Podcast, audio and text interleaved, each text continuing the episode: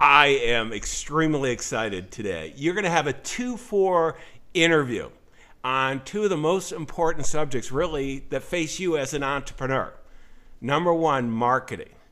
Marketing makes a huge difference. Now, we always think of sales. You know, sales is getting, you know, where you have to call people.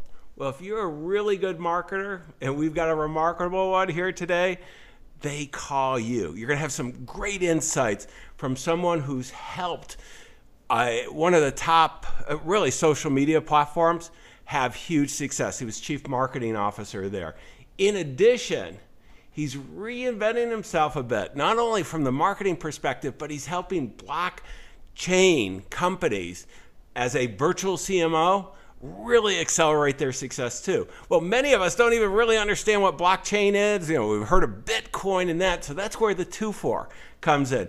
Uh, Jeremy Epstein is going to make a huge difference in your life. Stay tuned. You don't want to miss this. I'm John Bowen, CEO of AES Nation. Remember, it's all about accelerating your success. You do not want to miss this. Stay tuned. Ordinary success no way. You want amazing, remarkable, exceptional breakthroughs.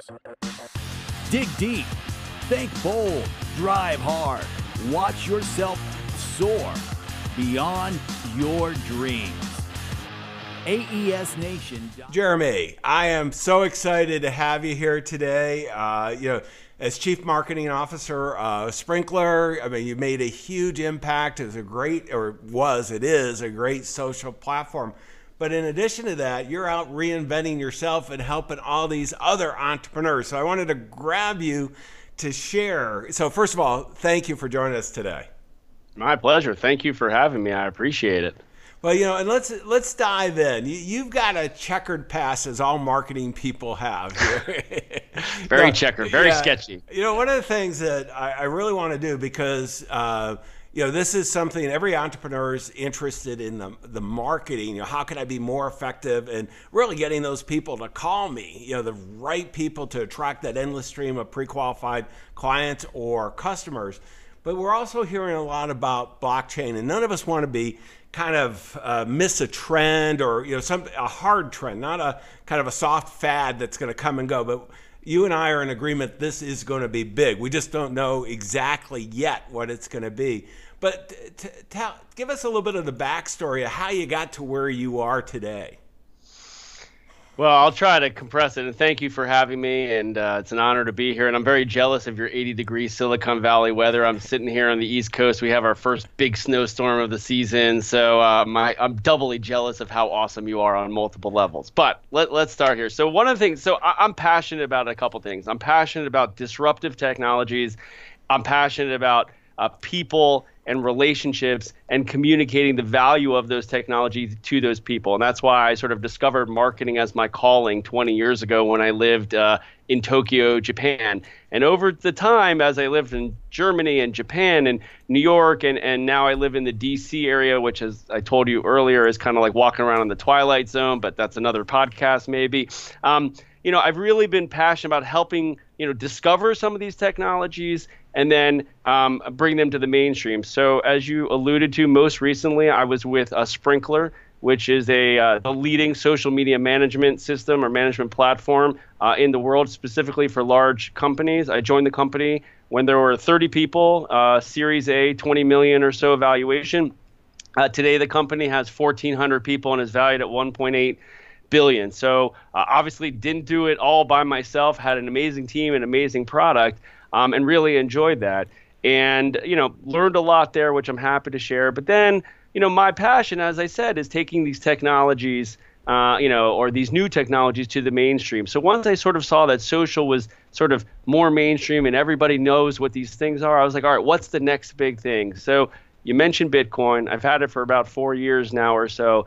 But about a year ago, I started to like dig in and pull it back, and I discovered that just like you know email is an application that runs on an in, on the internet bitcoin is an application that runs on a blockchain. And once i started to understand the fundamentals of blockchain technology namely that through this network based uh, consensus model that's secure and cryptographic and distributed that two parties that don't necessarily know or trust each other can exchange items of value without a centralized intermediary.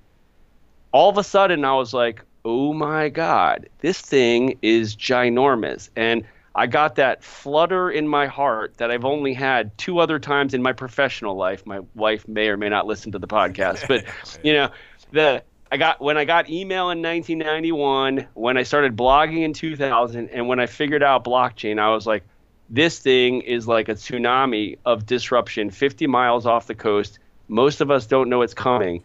And any business that, it, just like the internet, you know, and people said, you know, I'm never going to have a web page. I'm never going to use email. We're never going to use Facebook. We're never going to use Twitter. Those all went away.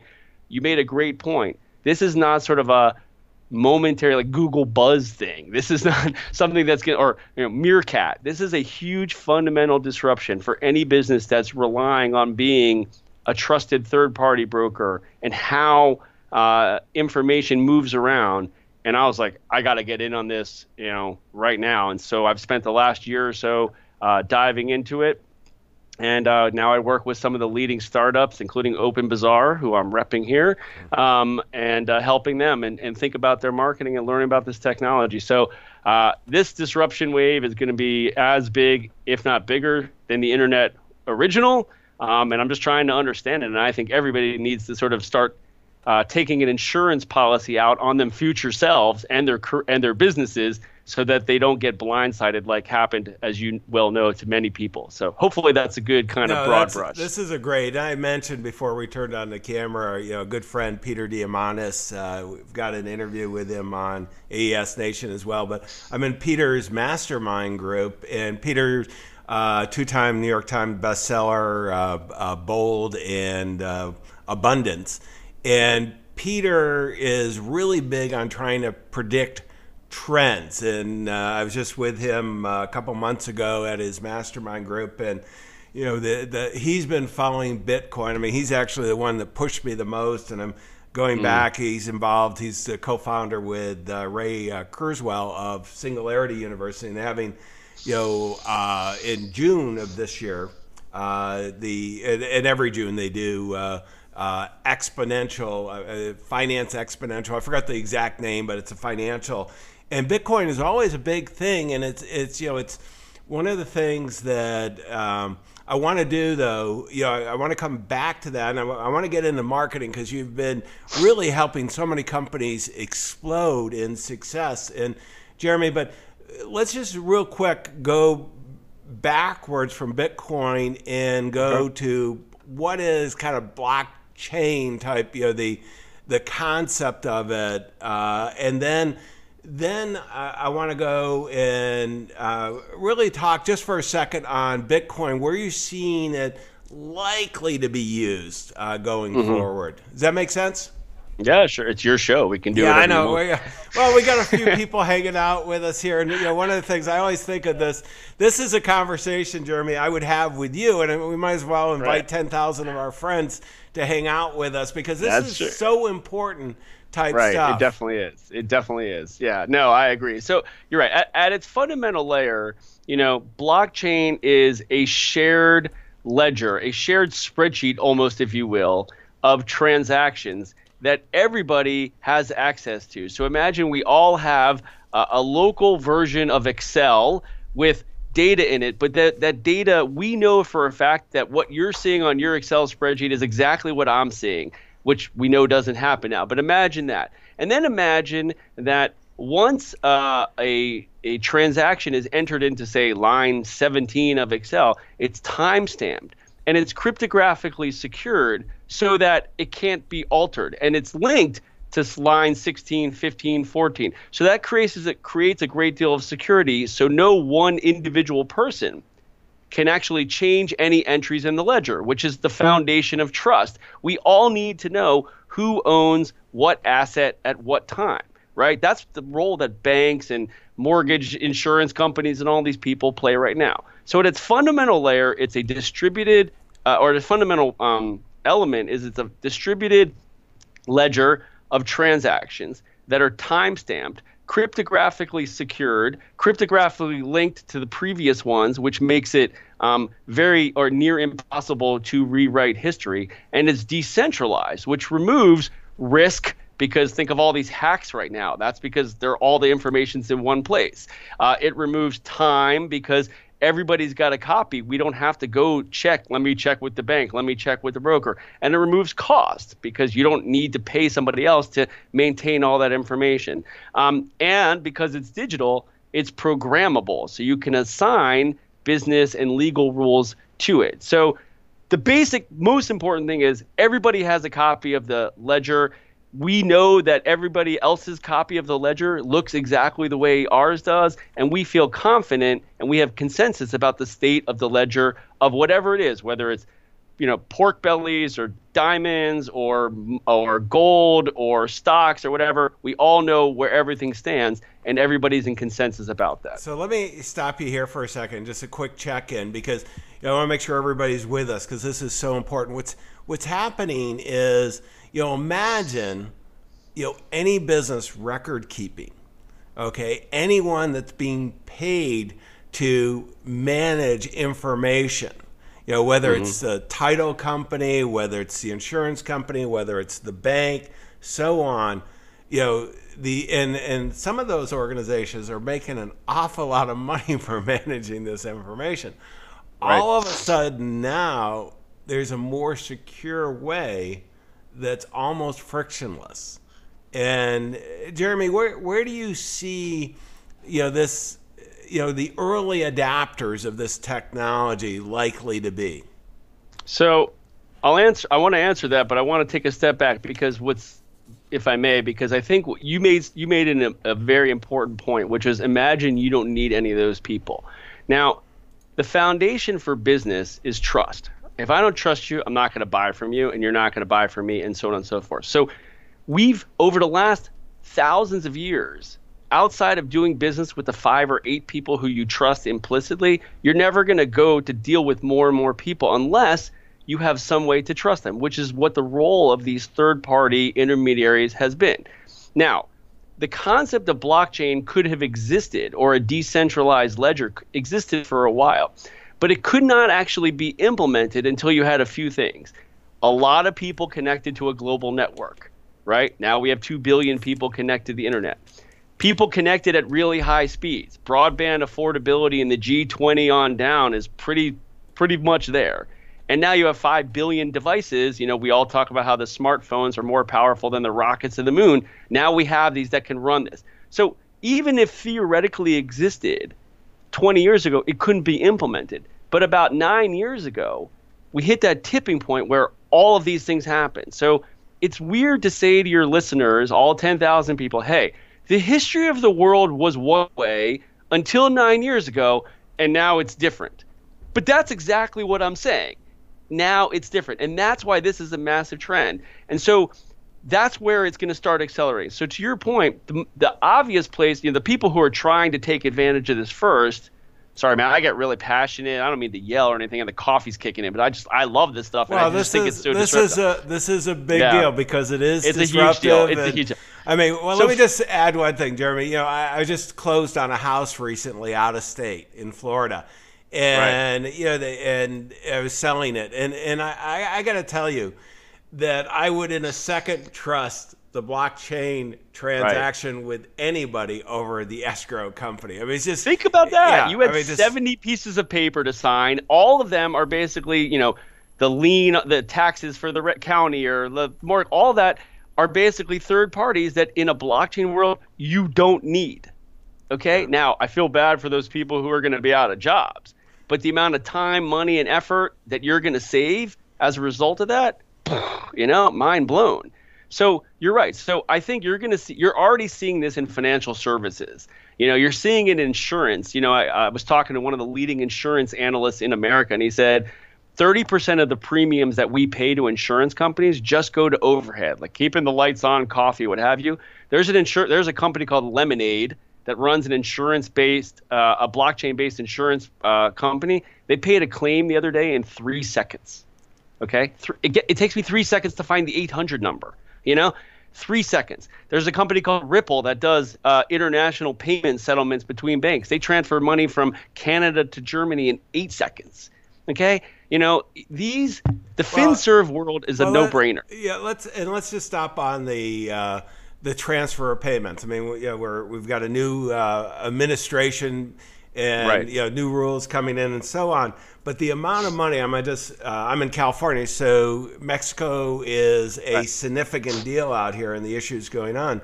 The amount right. of money being transferred to Mexico, and what the you know the, the the individuals here in the states, whether legal or illegal, sending the, that money, the fees they're paying to do that security. I mean, you know, it's not unusual to see uh, charges, you know, for small dollar amounts of seven or eight percent. So I mean, yeah. you know, you know, all of a sudden, you know, we, we kind of struggle with applications of this. I mean, there's just so many out there no to be done.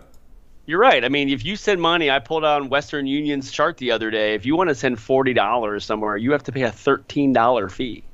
I told my cleaning lady, I'm like, she sends money back to Honduras. I was like, you should get on Bitcoin. You know, like, I mean, it's a no-brainer. You know, I'm working on. it. I haven't quite gotten there yet, but like, you're to- you're totally right. The international remittances, because if you can remove the friction, the cost, the risk, you know, you're totally right. All of these things, and you know, so FinServ's way out in front. A lot of people are exploring healthcare, but you know, you know, there you name an industry, and we can walk through a, a use case scenario where you know there's there's a decentralized competitor or um, opportunity uh, there. You know, supply chain's a big one. I mean, Open Bazaar, shout out to them. You know, full disclosure client. They're basically trying to be a decentralized version of eBay.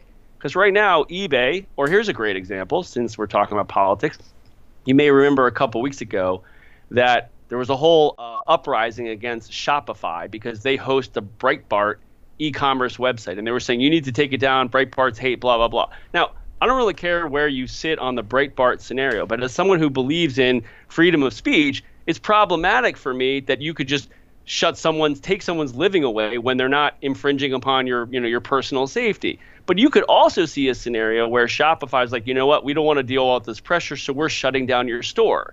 Well, you've just taken away their livelihood, and you may say, well, good for that. I, I don't want that. But what Open Bazaar says is no, there's no scenario under which any central authority should be able to shut down your store. You're the only person with the key. You set it up, you can close it down, no one else can. So that's a totally, and then, oh, by the way, there are no fees, no commissions either, because there's no middleman. So you're paying the direct price to the, the, the vendor. That's a big change, and that's just a protocol to allow for that exchange. So and that's one example, but there there are tens of thousands of them that are already you know underway. Well, let's let's switch gears because I think we get we did a good job of getting everybody. You should be thinking in your business. How does blockchain affect? This is something you want to stay and touch on. But I want to go. Remember, I promised a twofer, Jeremy. So one yeah. of the things you've been so good, you're you're now helping blockchain companies do it, but you've been so uh, effective in helping companies really accelerate. And you're gonna we're gonna have on the uh, website AES Nation. I'm pointing above because I've got the, uh, the website there. You know, we'll have Jeremy's got a, a great book called 14 Rules for Successful High Growth Marketing. I just want to hit on a couple of them because I mean you you've really made a big difference. And you go rule number one is don't confuse activity with outcomes. And I mean, this is one that I take personal because I mean, it's happened so many times is that, you know, we're, we're, I mean, we're, you know, you can market like crazy and just feel really good about all that activity. But if right. nobody calls, it's not working. I mean, you got to have those outcomes. But what are you talking about here? Yeah, no, I think that that's that's uh, you're you're totally right. I mean, the, the analogy is you say, okay, I'm going to lose 20 pounds this year, and you're like, all right, well, I went to the gym every single day. Great. Did you lose 20 pounds? No, but I went to the gym every day. Doesn't matter. Your goal is to lose 20 pounds or whatever it is. Like you have to be brutally honest with yourself of is this working? And you're right, especially because marketing, like it's so easy to feel good, like oh, I I sent an email blast to my audience. I sponsored a booth. I put up all these banner ads or whatever. Like, who cares if it's not driving the outcomes? And marketing's about objectives. Like, what is our objective? You know, I, we want to be known as the leading social media management space company in the space. I want to be known as the preeminent mark, you know, marketing uh, consulting firm for blockchain-based startups or whatever it is. Like, that's my awareness goal. Okay, how will you know? You've achieved that goal. Well, if I have a stencil of my face on the front page of the Wall Street Journal, okay, that's a good, that's a match. Now, it, do you have a stencil of your face on the Wall Street Journal? No. Okay, clearly you haven't achieved your goal. So you have to say, be brutally honest with yourself. And marketing, you know, it, it's it's a discipline. It's like anything else. And most people, because you don't need a degree in marketing, there's no like you're not doing surgery or whatever. It's easy to sort of be um, caught up in, oh, yeah, he's a good marketer. No, if he doesn't drive the outcomes that you're asking for as the CEO, then you're not getting good marketing. I'm sorry. And it doesn't happen overnight. But it's the discipline, it's the rigor, it's the operational excellence, it's the rhythm. And then you get to do the sexy stuff like the big cool ads and creative stuff. But that's the icing. The cake's the more important part when you're doing solid marketing. So you have to focus on are we achieving our objectives? Yes, no. If we didn't, it's not working and we need to try something else no matter how good we feel about how many emails we send out or what our click-through rate is if our click-through rate's not turning into people saying i want to buy from you then who cares? Yeah i mean it really reminds me jeremy of the uh, the old days of the internet marketing where you know we always measured in eyeballs. And i you know as a financial guy i never got that one. I you know right, just right. couldn't understand it. And yeah with today's data there's no problem. You i mean you, there, you can measure everything, and the thing you can measure all the activities, but it's the outcome that counts. It is. Okay, let's What's go your to outcome exactly. Let's go to rule number two. Uh, define mm. your market before you do anything else. I, I got to tell you, this is one that many people say, but don't do. I mean, you know, it's just it's so easy you know, we, have got seven billion potential consumers in the world. Right, right. We get all excited and we can go randomly shooting. Well, there's so much noise out there that it, it can be a real problem. But how, how do you help companies, you know, fellow entrepreneurs, you know, really get clear on who their clients are, what the market they're looking to do? Yeah, that's a great question. And again, this comes down to sort of the discipline and strength. I was talking to a guy yesterday who who runs sort of a networking uh, group, and he said, "Look, for us, we have to have a certain band of executive. Once it goes below, it gets too tactical, and we do everything we can to hold the line uh, against that because that's where things erode." And he goes, "We know who we're for and who we're not for, and there there comes a great, excuse me, a great peace and strength that comes from saying." You're our market. So I say, look, let's let's identify what is it that you do. I mean, John, before you and I were talking about in life, it's like that three part Venn diagram. What do you love doing? What are you good at? And what will people pay you for? Right? And business is sort of the same way. Like, what is it that you do better than anybody else? Every one of your listeners is like, we do something really well. Who appreciates, you know, what you're doing? Who's it for? You know, knowing who it's for and who it's not for gives you total clarity because as you build your product or your service, you're like, ah, I'm building for guys like John. John's going to appreciate this because John values this. But Jeremy doesn't appreciate this. So why would, you know, you don't want to get diluted because then you become this plain vanilla average thing and then you're a commodity and who cares? So you have to take a step back and say like let's look at our existing customers let's look at our strengths like let's look at what we really want to be when we quote unquote grow up and then say all right this is the kind of person not just role you know not just vps of finance or whatever but the psychographic. What kind of like someone who's a risk taker someone who's risk averse someone who you know and then everything gets crafted for that. These are the kinds of people, you know, at Sprinklr, for example, we were like, we know that the kinds of people who appreciate what Sprinklr is trying to do are what we would call the change agents, right? They're not necessarily a C level executive, they're not a practitioner, And they may not even have direct reports, but what they have is they have trusted relationships with a bunch of different people in different silos. They typically have been in the company for a minimum of three to five years. You know, they might work in marketing, they might work in IT. They're probably in their, you know, mid 30s to mid 40s kind of thing. And they also, and then we created an entire persona around these people. We called them Zane, right? And we said, here's what Zane does on the weekend. Here's where Zane goes to. And then what that allowed the entire marketing team and the entire company to do is say, would Zane like this product? Would Zane attend this event? Would Zane read this? And all of a sudden, it wasn't like me, Jeremy, saying that white paper is garbage. It was, would Zane like this? And then the content person like, yeah, I'm not sure Zane would. You're like, you're right okay, let's go back and do it right. And then we wouldn't waste our most valuable thing, which was time and our money behind that as well. So that's kind of how we help, you know, refine it down. Who are you for? And being disciplined about saying, I'm going to build it for you. And that can change over time, to be sure. But at a certain moment in time, here's the kind of person who's going to love, appreciate us, and become a passionate advocate for us. Because in this world of connected and empowered customers, you have to have a community of people who go out and say, yep, John Bowen is the man. Don't call anybody else. Call him. Don't waste your time. You can thank me later.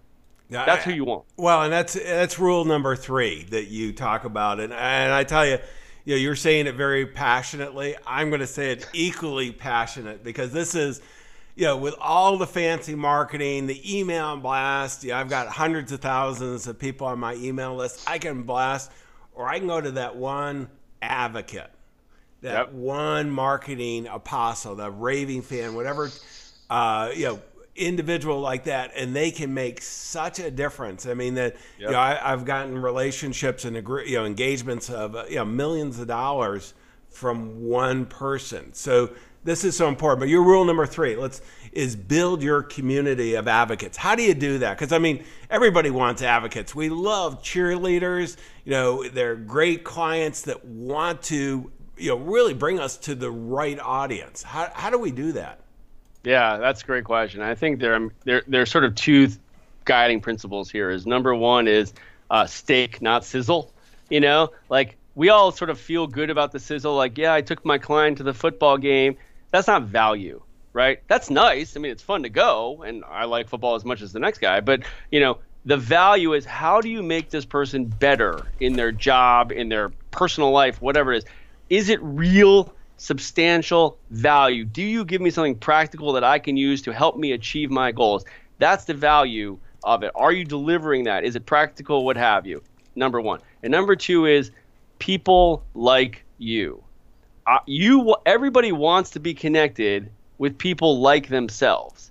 So I want to know, like, you're like, you know what? I would like to talk to other entrepreneurs. I want to talk to other, you know, financial advisors who work with high net worth individuals to understand how do I serve these people even better. If I walk in the room like, hey, John, I can give you advice about financial advice. No, I can't. I don't know anything about it. You know, I mean, I have a financial advisor, you know, but I can't tell you about what it's like to work with high net worth individuals who have, you know, half a billion dollars. You know, unfortunately, I can't. But that's okay. You want to be in a room with people who are like you. And if I, as the community manager or community organizer, I mean, think about it. If you look at the last couple of presidential elections, this is the playbook. Obama had a he was a community organizer. He basically said, "I'm going to bring communities together and connect them with people like you, so you feel connected to this greater cause." Trump, you know, for whatever feelings you have about Trump, the guy has his own wing of the Marketing Hall of Fame right? And he basically said, I'm going to build a community of people who feel the same way, and I'm going to create these rallies, and I'm going to bring everyone together. Same idea, just connect you with other people like yourself. So the events or the activities, I mean, events is sort of a big way to do it, but the activities are I'm going to deliver real practical value. And I'm going to connect people like yourself. And if you're not one of us, that's okay, but you don't belong here. And we're not going to feel shy about telling you this isn't for you. We're not going to apologize about it. We're not going to be mean about it but we're going to say, you know what?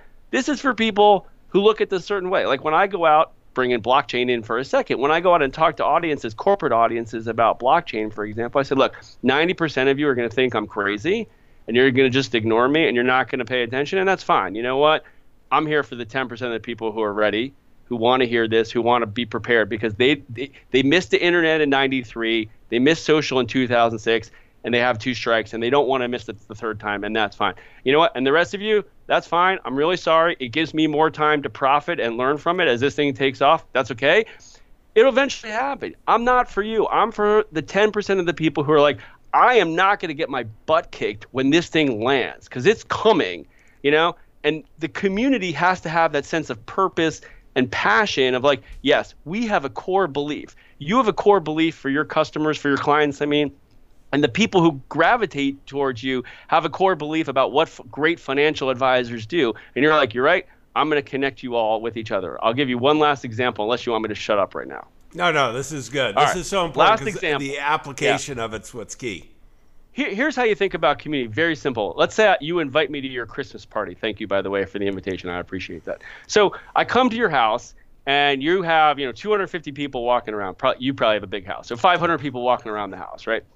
And you're busy running around making sure the ice is there and the hors d'oeuvres are coming out and the wine and all the stuff that hosts do.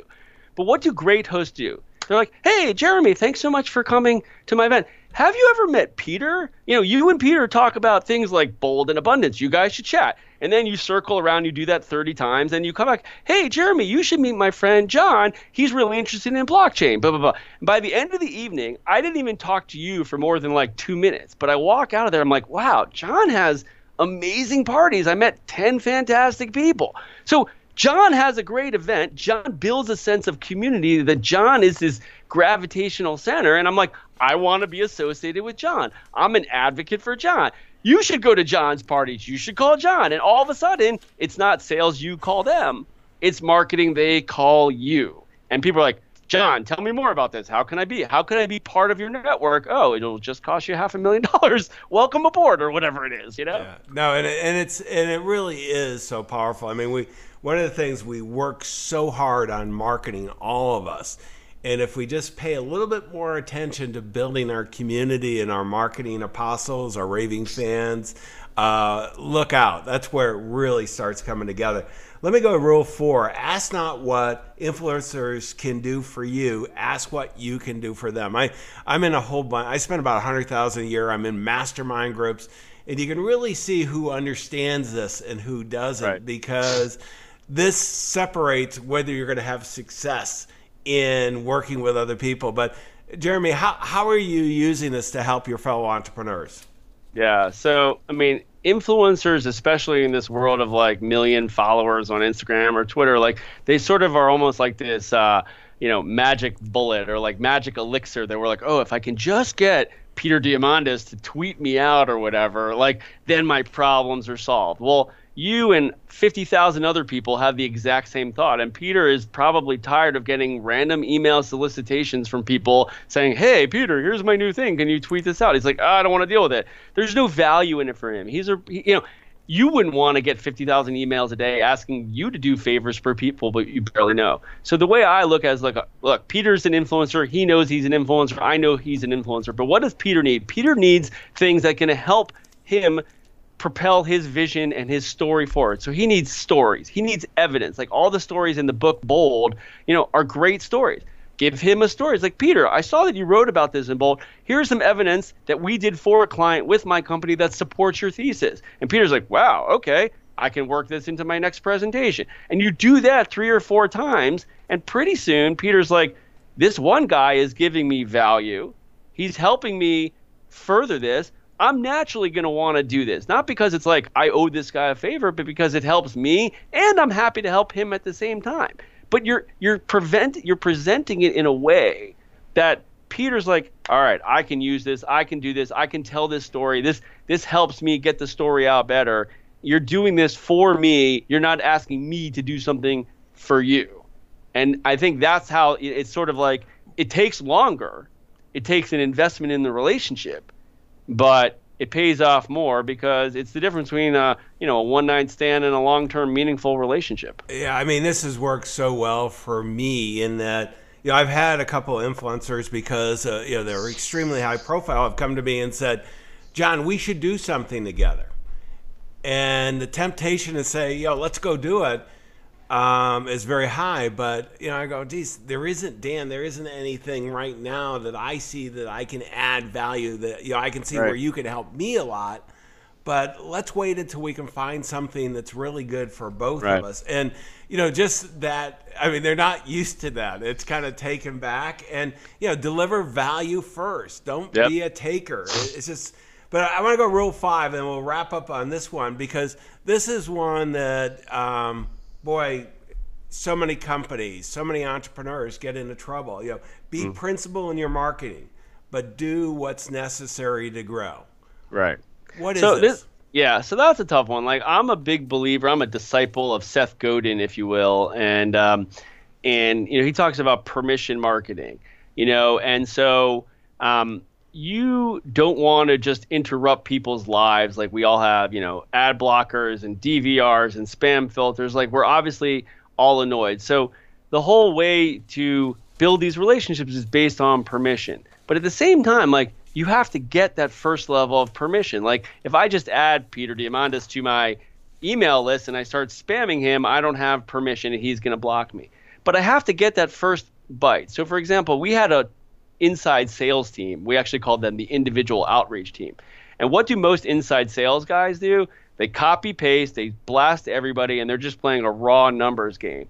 And they're like, if I send out 10,000 emails and five people say I'll take a call, that's worth it. But they're not calculating the fact that 9,995 people now think your company is annoying and a spammer. So I said to my team, look, I want you to research everybody. I want you to treat them as individuals. I want you, if you're going to do a cold email, I want John Bowen to know you know who John Bowen is. You know he just sold a house in Florida. You know he loves, you know, snorkeling or whatever it is because you're lo- you're doing the research. It's all out there. And then say, John, I saw you really love snorkeling. You know, here's this. I just saw this picture, whatever, whatever, without being stalker-ish, which sometimes we did cross the line, but I'm okay with that. And basically, we would get responses from cold emails from prospects saying, "This is the greatest cold email I've ever received." Just because you did the research, I want to take the call with your your company. I can tell you care about me, and I'm just not a name and a number on a list. Like you care about me as a person. Like we would write, we'd have these really funny ones, and people would respond, and like our hit rate was phenomenal. We grew MQLs, marketing qualified leads, by 400% year over year because we took this. You know, we we had to ask for permission. We had to interrupt in order to get permission, but we did it in a human centric, thoughtful way. So we had to do what's necessary to grow in terms of reaching out to people who didn't know us. But we were principled in the way we did it, which is we're not going to give up on the fundamentals of marketing that we believe are what um, are required in this world of connected and empowered customers where attention's at a premium and you know your reputation can be destroyed by someone tweeting about you overnight. We, we take that very we took it and I take it very seriously. No, I, I think that's uh, unbelievably powerful advice, Jeremy. I mean, it's I just see the effectiveness, you know, with my team when they, you know, th- there's so much information. There's no privacy anymore Right, right. on the internet. Well, and you, we don't want to be stalking, but we want to add value, and people appreciate when you're coming to them when you know that you can help them be even more successful because you've done your homework. And this is where you know that big opportunity. Let me go to the next segment, which is resources. And what I want to do here, um, I'm going to pull up your website, and that guy has that never stop marketing. I don't know if that's you, but somebody's just running really good pace and the whole thing. Tell us what's on the uh, website. Uh, f I mean, you, you are a prolific blogger. I mean, there's a lot of great things there. Thank you, thank you. Yeah, so uh, uh, basically, you know, I try to practice what I preach. I mean, the blog, the uh, the 14 rules of successful high growth marketing. Um, I know we mentioned, or we have. A, I just put out a curated ebook with 33 of the biggest names in the blockchain world called "Blockchains in the Mainstream" as kind of a primer. All of these are the same effort, which is the way that I am trying to demonstrate my competence as a marketing consultant and as a blockchain industry expert is by adding value, by educating, by sharing, by helping people not feel stupid and not preaching to them, but helping them understand. It's like, hey, here are the 14 things I learned. Here's my evidence. And if you're like, okay, as opposed to a one pager of let me tell you how great my services are, it's here are the 14 things I learned. If you don't agree with them, I'm an idiot. If you agree with them, maybe I know what I'm talking about. You know, so that's the approach. So everything on the website. Now, well, I try everything. I'm sure I fall short like other people. You know, that's don't let the perfect be the enemy of the good. I think is rule number ten. So I can understand that. But um, you know, and, and I blog daily uh, or almost daily to try to get these conversations going. And I just want people to think about marketing with a capital M.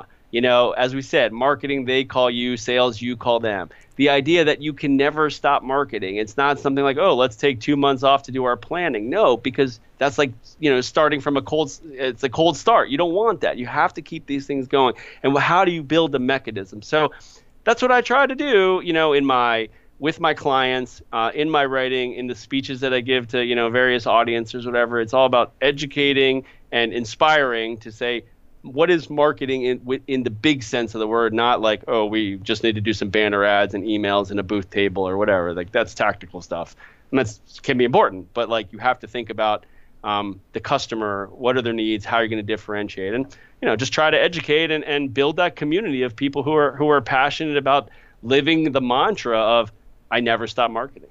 No, and, and, Jeremy, you do a fantastic job, and this has been so valuable. And Thank let you. me go to last, where I want to summarize kind of key takeaways that I'm walking away with, and there's a lot. The very first one, that flutter, as Jeremy and I were talking about blockchain, more Jeremy talking about than me there should have been a flutter because you know it's these hard trends. I mean, I every time I've had a flutter in business, as you were talking about, you know, I've made millions of dollars. What this is something that's going to make millions of dollars for some of you down the road, but we've got to stay on top of it. We've got to figure out where it meets.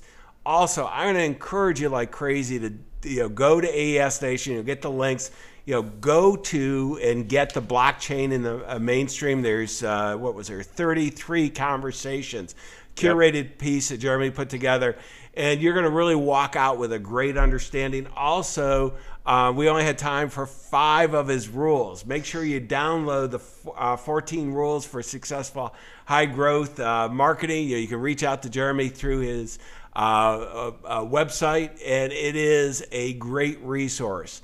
Jeremy, thank you again. I want to encourage everybody to go to AES Nation to uh, have all the links because your clients and all these future clients, they're counting on you. Don't let them down. We wish you the best of success. Exceptional, remarkable breakthrough. AESNation.com.